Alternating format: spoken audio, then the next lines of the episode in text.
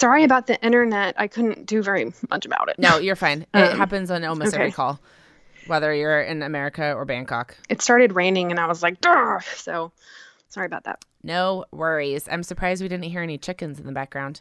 Well, I'm at my brother's like super fancy high rise, so you're only going to hear like fancy birds. So. Fancy birds. there's like, there's like, no, seriously, like I'm looking outside and there's like this green tropical bird and I'm like, man, the birds are better up here. So, um, but. Oh my gosh. I'm Heidi Berkey. And I'm Rachel Goble. And this is the Ethical Storytelling Podcast. Boop, boop, boop. Gotta keep it fun.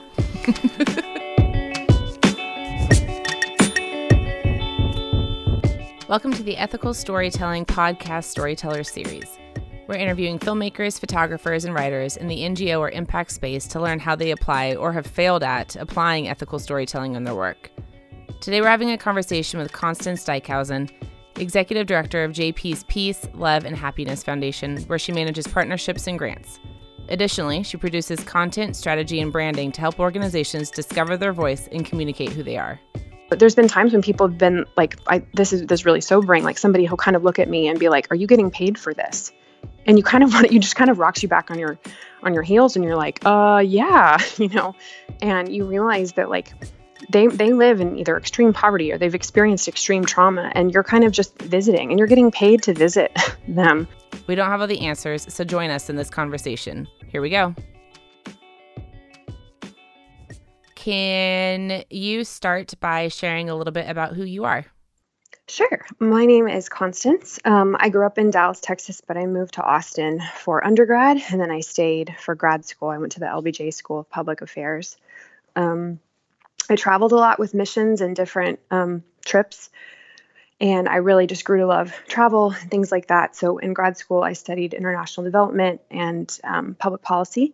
So after that, I was looking for a job, and I ended up getting a gig in Thailand. So I moved to Thailand and worked for an international trafficking organization, and that was kind of the start of my career. Can you talk a little bit about um, some of the work that you've done and what brought you to being passionate about writing? Sure. Writing is kind of my side hustle. Um, I think I'm I'm also the uh, director of a family foundation, and so I'm active in philanthropy and the philanthropy community. But part of what I saw in my role there was um, a desire to help nonprofits to tell their stories and communicate with donors better. And so I started um, working with a friend of mine, Esther Havens, who's a humanitarian photographer, and Um, I think it originally started, like, I don't even think she knew I could write. I was just like holding her lights and doing things like that. Um, but I'm just really passionate about, like, I would just start talking to people, seeing, you know, what their lives was like and stuff like that. And so I ended up doing some writing. Yeah. So as you reflect on your career, your side hustle, as you put it, uh, as you mm-hmm. reflect on your side hustle, uh, what have been some of the moments, or could you share a story of a moment where you began to identify what ethical storytelling was for you? Um, I think I kind of, I think I had the advantage of starting out that way because I wasn't immediately drafted or because I didn't come out with like a marketing degree. So I think for me, it was kind of a matter of crafting it before I go out to the field, um, and really having a sense of, you know, I want to respect this person. Um, I don't want to push them. I, th- I do think that was maybe one thing I learned is when I when I went out into the field when I was younger, I was like, I really got to impress people. I'm a journalist. I got to like get all the details of their life. I have to really understand them and know every gritty detail. And then after a while, I was like, why am I grilling this woman mm. on her past? Like, you know, like I'm not a, I'm kind of going back to power dynamics. Like I could get her to tell me all these terrible things, um, and it would probably make a great story and it would probably be compelling.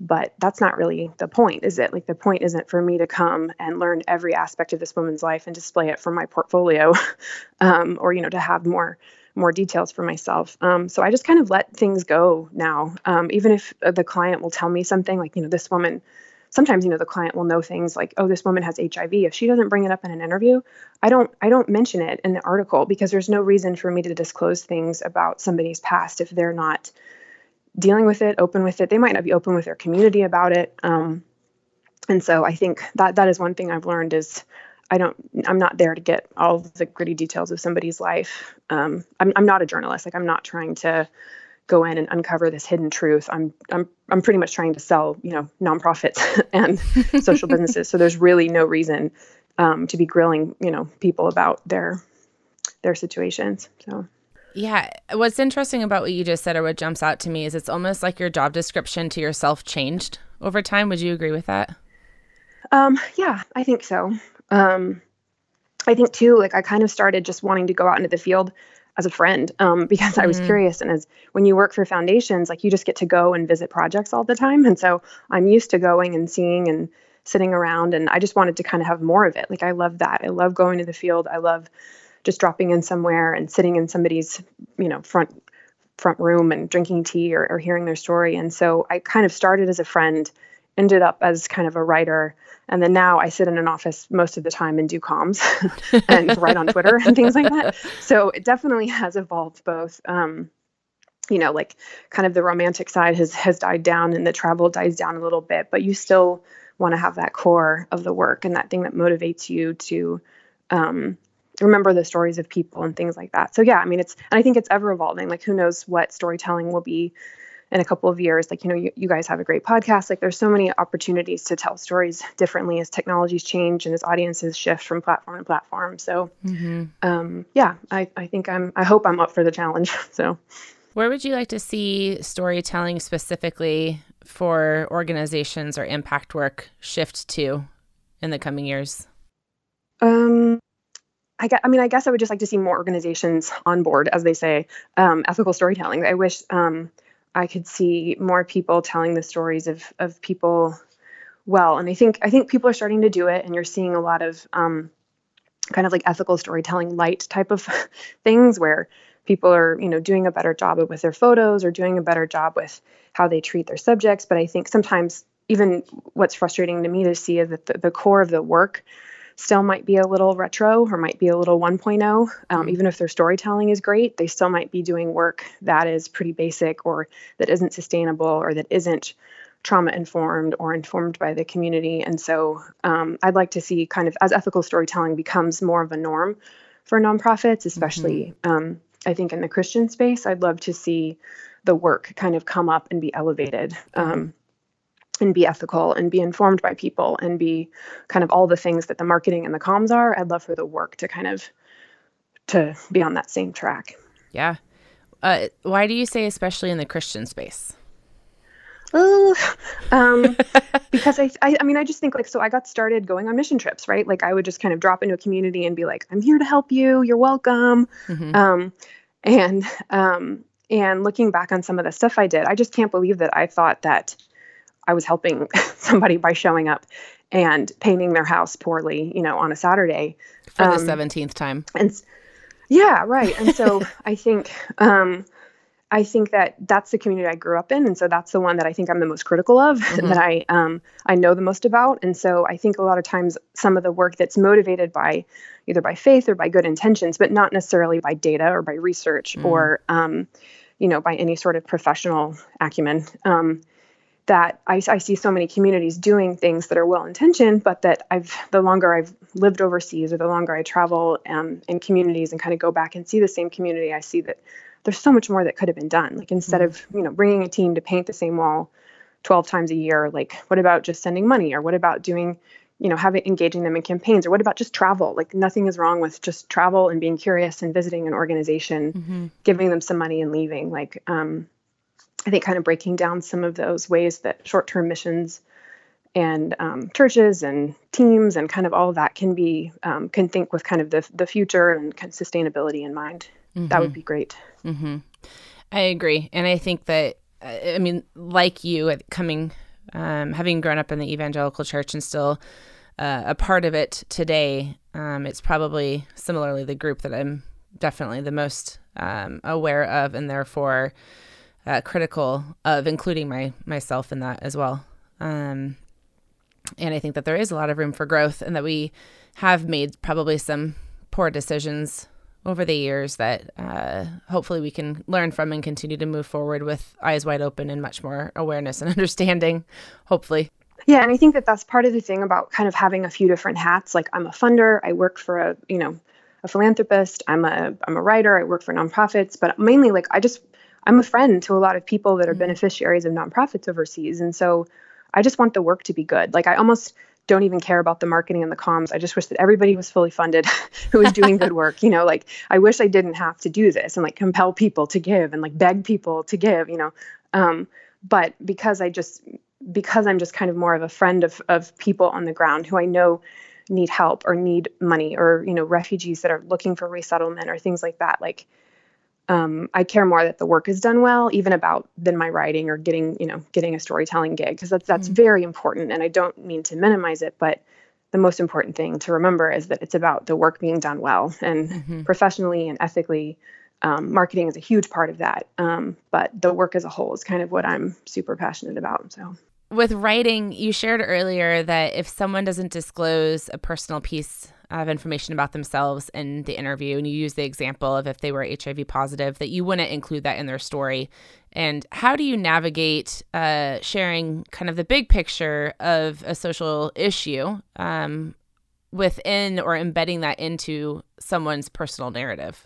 Um, I think just through research and data on this, I kind of rely, because I, it's what I've seen on on journalism. Um, and so seeing how um, somebody would would draw kind of larger trends and and bring them down to a personal level. Um, a lot of times there's inconvenient things, or somebody will tell you something that doesn't quite jive um, with what either the client has told you.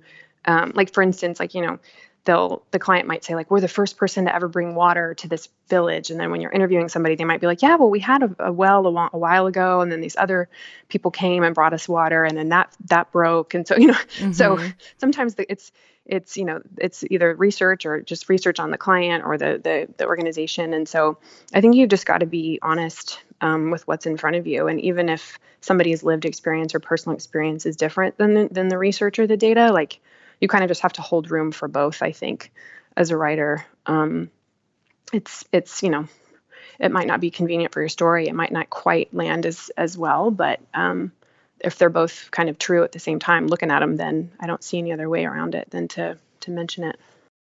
I love that you use the word convenience.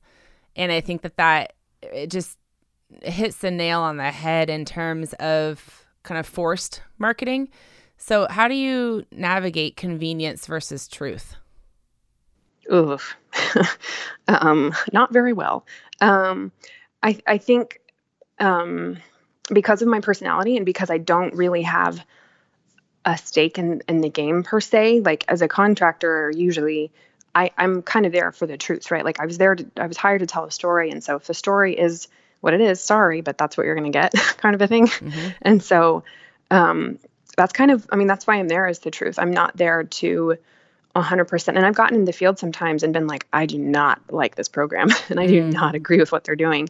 And so it's been, I mean, it's been tough. And I think, um, you know, you can vet organizations and you can do all this stuff. But then if you get there and you meet somebody that, um, you know, maybe the organization hasn't done a good job of honoring, or, um, you know, or even if they just have a lousy program, um, you just, I mean, for that, for that specific instance, I just kind of turned in the work and, you know, had a drink and then moved on. Like it was, you know, there was really no, you know, there's still, you know, you still got to do it, but, um, it, it has been tough at times to realize that, um, just cause you're, you know, asked to do something doesn't mean that you're gonna, you're gonna agree with it, or, you know, I don't know. So how do you prioritize expectations in the field between the organization, the beneficiary who you might be interviewing, yourself, and any other parties that might be part of that pool? Um, that's a tough one, because I think so many times they'll be like, hey, could you interview this woman? And I know that this woman, like, maybe not be eligible for their services anymore, or maybe, you know, won't be, her kids won't be going to school under the same scholarship program anymore. So it is tough, because you do want to tell a story.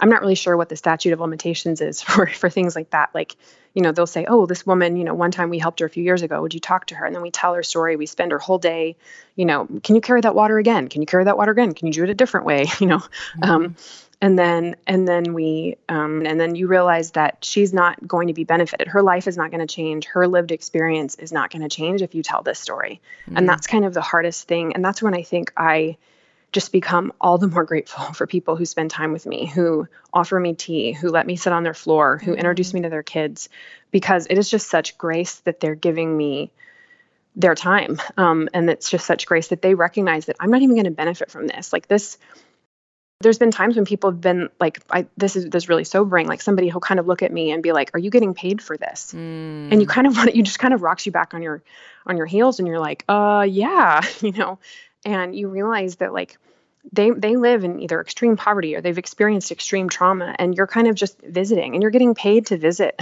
them.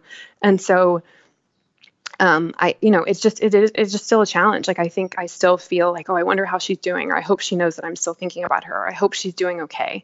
Um, because, you know, but the reality is, is people just kind of, sometimes people give their stories freely because they hope, even if it doesn't change their circumstance, that they want people in America or people, you know, abroad to see their, their life or their smile, or they, they hope that somebody will see their kid's face and really want to support their kid through sponsorship or something like that. Like people are just, They they really, I mean, so many people can't, they don't do anything besides hope. And so you're part of that hope. And it feels like such a, um, a, a burden and a responsibility and a joy, um, to be invited into that. But that's why I kind of prioritize the people I'm interviewing, and the client is kind of, unfortunately, like a few down the list. mm-hmm. um, they're the ones that are there and that are paying me. But I do know that if their heart is really for the people that they're serving, that they'll be okay with maybe not sharing a detail of somebody's life, or of me spending a little bit more time than necessary to, to drink the tea or go to the school. And so many times, you know, clients, so many more clients than not are so great, and they understand that, and that's their heart too. Um, so I really try to prioritize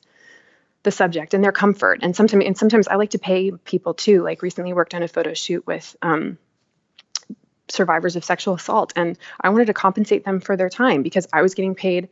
The photographer was getting paid. Um, you know, they, they spent a few hours with us and it was hot. And so, um, just, you know, f- finding a way to honor whatever it is in them, um, that, that might help, you know, it's, it feels so trivial to be like, here's a few dollars, you know, mm-hmm. but, um, just finding whatever it is, that point of connection that, that feels like you're honoring their time, um, and their emotional vulnerability. I mean, there's nothing you can do to reciprocate. Um, they don't want to hear about my sad, sad stories. Um, you know, so mm-hmm. you just kind of have to hold that space for them, be there for them, walk with them for as short a time as you, you know, that is you have allowed, and then you have to go. And that's, that's really kind of the, the sad part of the work, and the, the work that I think starts to haunt you the older you get and the more mm-hmm. stories you've done and the more places you've been.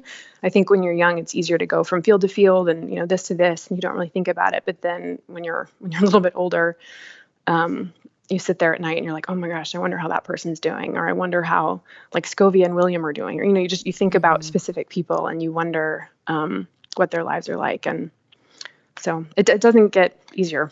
so yeah. I don't know if that is a comfort to anyone, but.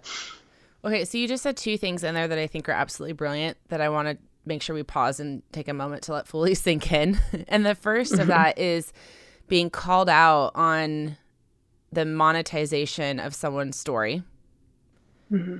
And secondly is almost the hypocrisy that lies, at least this is my interpretation of what you said, the hypocrisy that lies in all of uh, us outsiders getting paid while taking up someone's time to, um, in essence, capture their story, uh, to hopefully further the work of the organization in a way that will allow that organization to impact even more people. But in that process, not paying them an honorarium, whereas we would always expect to have our time be compensated for.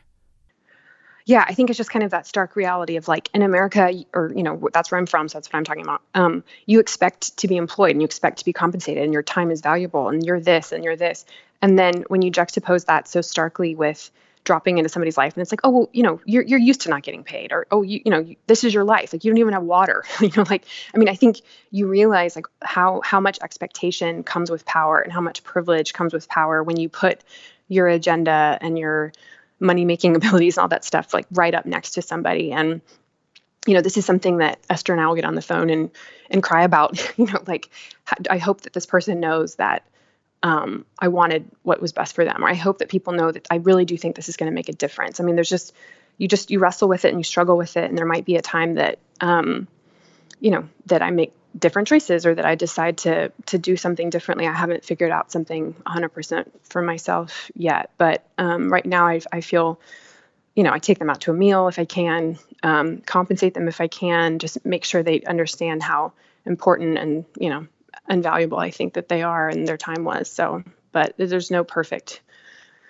I don't know, solution, I don't think. Because, I mean, the, the whole thing is injustice, right? Like, there's, you can't solve every um, every little thing. So, but I just, I like to help my friends hold some of that. And I, I think sometimes the, the beauty of storytelling can be when you take that burden off them a little bit, like maybe it makes them feel good. Maybe they haven't seen a counselor, you know, like maybe it does help them. Maybe people aren't asking them these questions about how are you doing? Like, you know, how are you feeling? Like, have you seen a therapist? Can I get you a therapist? You know, like, anything like that, like being that person in their life. Um, again, this goes way beyond just just storytelling or marketing, but um, I think that can be a part of it um, if it's appropriate and if you have a relationship, it's hopefully more long term with them. But really trying to make sure that they're okay, and that if you're the only, if you're the first person that's heard their story in their whole life, and you're telling them, mm-hmm.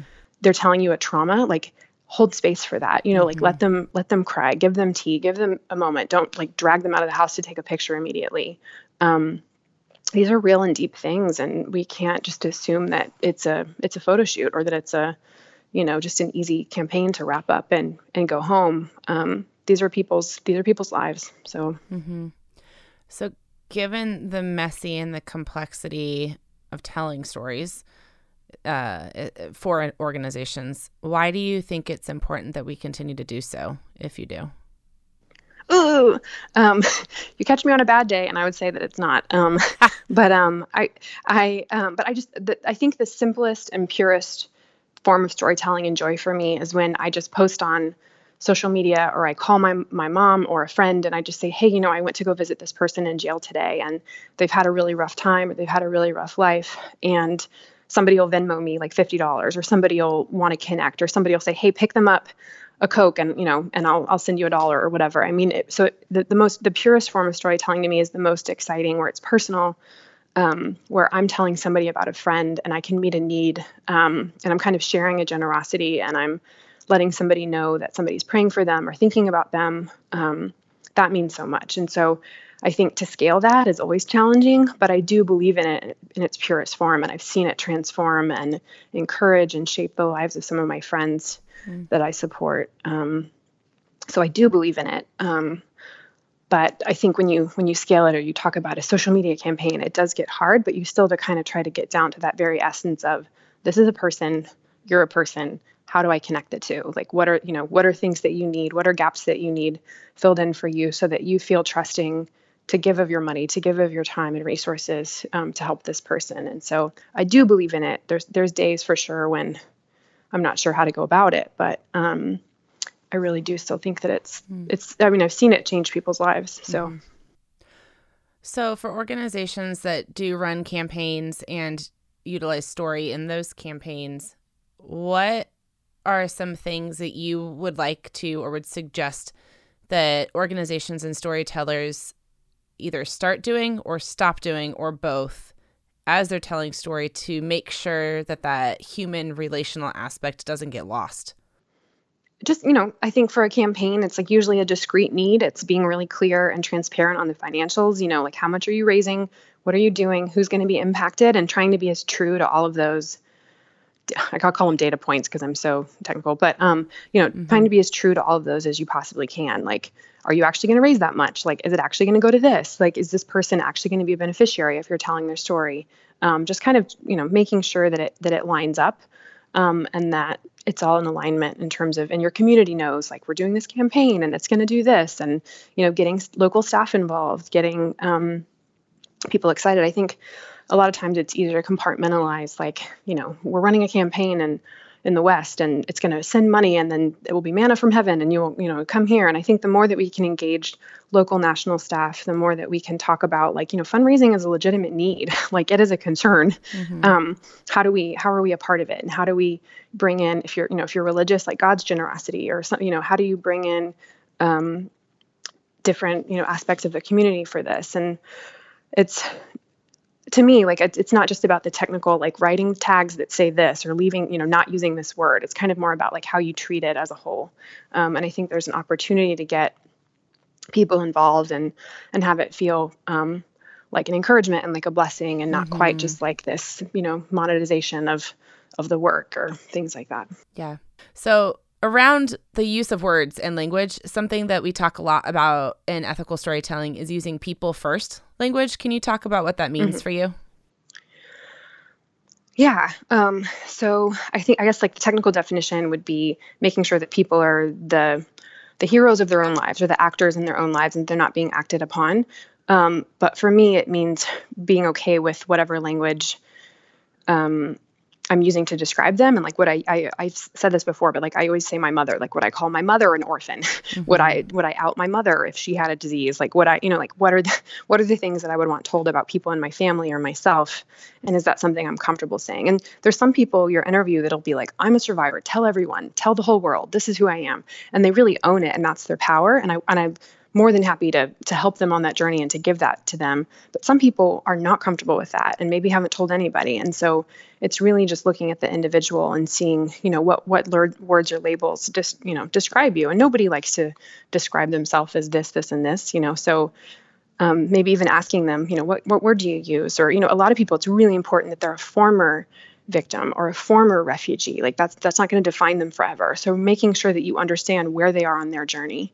Um, and then honoring that through through the words that you're using. So, yeah, absolutely. For people and organizations really that are looking to strengthen their writing, or maybe even just looking to get started with um, uh, what it means to tell someone's story in written word, what advice would you leave for them? Um, just to struggle with it. Mm. um, just. Um, And like be present in the moment, be present during the interview, record it, like all, you know, kind of all that technical stuff.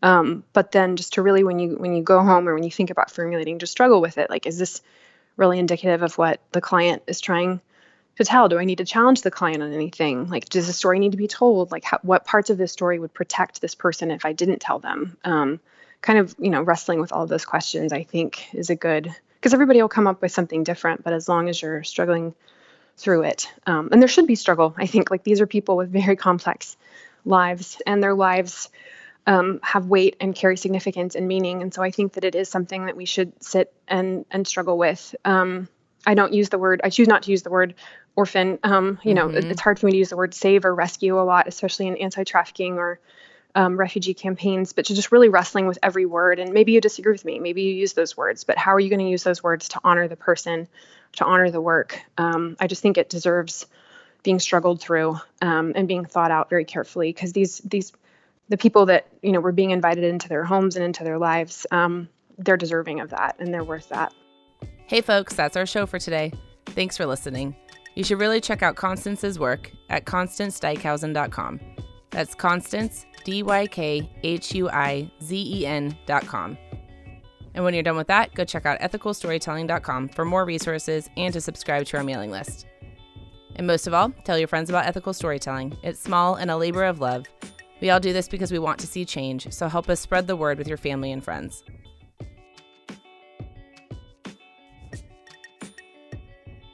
Well, thanks for taking the time to chat with me and waking up so early. I appreciate it.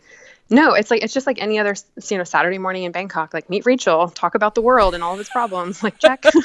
So just like any other time I would do it. So um, I love it.